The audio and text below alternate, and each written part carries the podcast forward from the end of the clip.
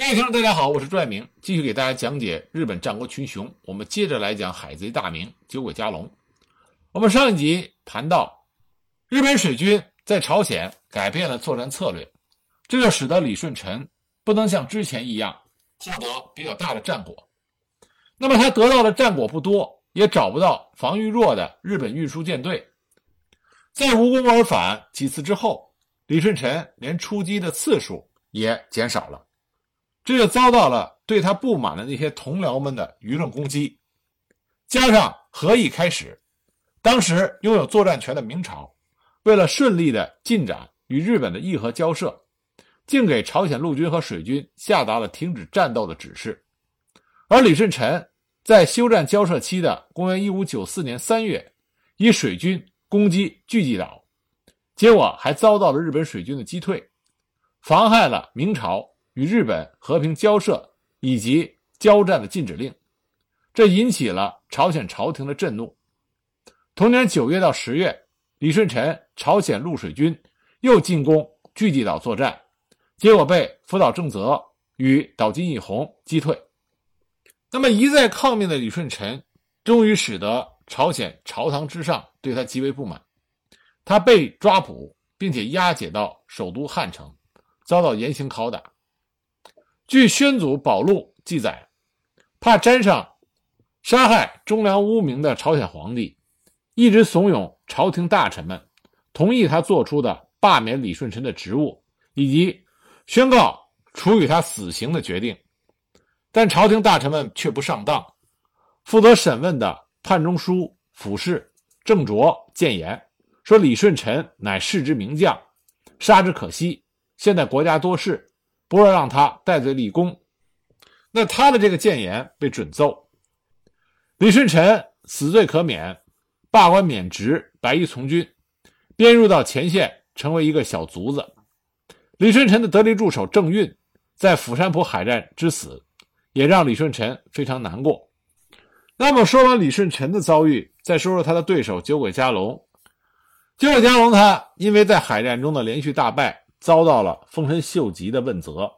心灰意冷的加龙被命令隐居，将家主之位给予了他的儿子酒鬼守隆。酒鬼守隆继承了鸟羽城3万担的封地，而加龙呢自领隐居的5000担的封地。在日本，所谓的水军其实就等同于海贼，支配着水路的通行权，设立私家海关，对来往的船只收取税收，这一直是各地水军的主要收入之一。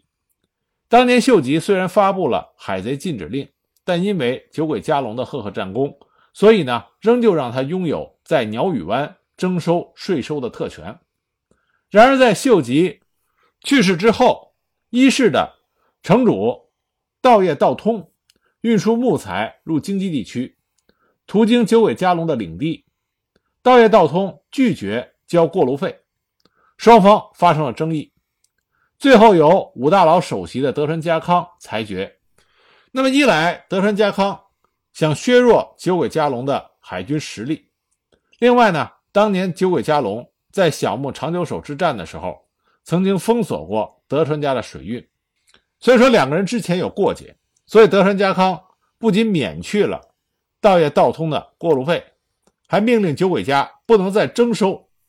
这种买路钱，这让酒鬼加龙对德川家康极为不满。在关原合战爆发的时候，石田三成起兵，与意图取代丰臣政权的德川家康一战。当时酒鬼守隆正随着德川家康出兵会津，得知加龙与家康有怨的三成就以伊贺、伊势、纪伊三国作为酬劳，力邀酒鬼加龙加入西军。酒鬼加龙以自己年老不堪兵事为由回绝，但不死心的三成又派遣酒鬼加龙的女婿库内氏善游说，酒鬼加龙终于心动答应了。但陆野尾城主兼平达长派出了军船20艘和酒鬼加龙联手，再加上与酒鬼家数代交好的伊势沼木乡中岛村的土豪北胜藏派出了300士兵，将酒鬼守隆麾下的留守兵丁给逐出了鸟羽城，重新控制了鸟语城，让库内氏善于此镇守，然后就向盐出城发动了攻击，但因为道也道通的文守而没有成功。之后酒鬼加龙率领30艘军船袭击尾张三河的沿岸民家，夺取粮食。酒鬼守龙听到这个消息大惊，连忙由小野下山回转智摩。德川家康为了避免酒鬼守龙生变，就派遣了池田家臣、石白云哲随军监视。回到智摩的守龙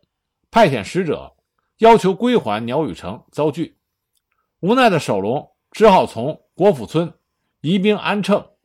后来守龙在军使的监视下，不得已调出200兵士攻打鸟语城，结果加龙领兵迎击，演变成了巷战。战后守龙方退走，移到了酒鬼加龙的出生地田城。之后酒鬼守龙在国府冲大破西军，由桑名城主世家行广所率领的想要侵入伊势湾的舰队，并将首级送到了德川家康处，得到了德川家康的赞赏。之后呢，酒鬼守龙再度攻打鸟语城，酒鬼加龙命令部下只放空炮。酒鬼守龙迫于家康使者的监视，射以实弹，终于攻破了城池。这个时候西军在官员战败的情报也被传来，酒鬼加龙乘坐着日本丸遁入冀州，之后又逃往智摩达之岛，依附他的女婿青山丰前。战后呢，酒鬼守龙得到了鸟羽的安堵与南伊势的加封。守龙向德川家康请求，愿意用战功来换回自己父亲酒鬼加龙的生命。起先呢，被德川家康严辞拒绝。酒鬼守龙索性表示愿意放弃之前所赐的南伊势五郡，来换取酒鬼加龙的活命，并且通过福岛正则、池田辉正等战友游说，最终呢，德川家康终于软化，答应了酒鬼守龙的请求。心中高兴万分的酒鬼守龙马上派出使者前往通报酒鬼加龙，可是使者还是晚了一步。酒鬼加龙因为战败自责，为了保证酒鬼家的延续，误信了家臣丰田五郎右卫门的劝说，已经在达志岛的朝音寺于10月12日在洞仙庵切腹，由青山丰前介错，终年59岁。得知自己父亲的死讯，酒鬼守龙悲痛异常，他就责问丰田。丰田虽然巧言的推卸，但终于真相泄露，酒鬼守龙非常的愤怒，就以竹具引将他处死。所谓的竹具引，就是将人埋在地中，遍填泥土，使泥土埋到脖子，然后呢，再用竹具把露出地面的首级给活活锯去，这是一种酷刑。由此可见，酒鬼守龙对于丰田是恨之入骨。酒鬼守龙接受了德川家康原来赐予的领地，领有智摩鸟羽56000担。他的长子良龙、次子真龙都是体弱多病，不能干事。守龙爱怜幼子，让他按照惯例出了家的第5子九龙从伊势朝雄山还俗，立为4子。第3子龙纪因此生恨，呼朋唤友，使得家臣分为两派，酿成危机。这就如酒鬼守龙攻破自己亲生父亲的城池一般，酒鬼家又生变局。酒鬼家的纷争惊动了幕府，因守龙的意见，幕府裁定九龙为嫡子，继承鸟羽城46000担，分了10000担给予龙纪，以示安抚。守龙活过了大阪两震，于公元1632年病死。隐居着的父亲一死，龙纪立刻声称不满，再次由幕府裁决，九龙得到36000担，移封涉金的三田，而龙纪得到20000担，移封丹波，使他们两地相隔。转封之后，酒鬼水军也离开了江河湖海，无以维持，渐渐的就被人忘却了。也正因为这样，使得一些人怀疑是幕府要集中权力收海军为直辖，而暗中唆使酒鬼龙纪策动起来。酒鬼九龙传于隆昌，隆昌无子；酒鬼龙纪传于隆长，而隆长也没有儿子。两家都只是传了一代，各自从池田家和松平家认了养子。就这样，赫赫有名的海贼大名酒鬼家龙的血脉，在他两个儿子各自的封地就已经断绝了。酒鬼家龙在日本战国时期，他从一个浪人最后变成了大名，被封为智摩鸟羽城的城主，在伊势智摩两国内领有35000担的俸禄。他指挥的海战多次是以他的胜利而告终，所以呢，他有另外一个外号叫海上的秀吉。这就是酒鬼家龙，日本战国时期赫赫有名的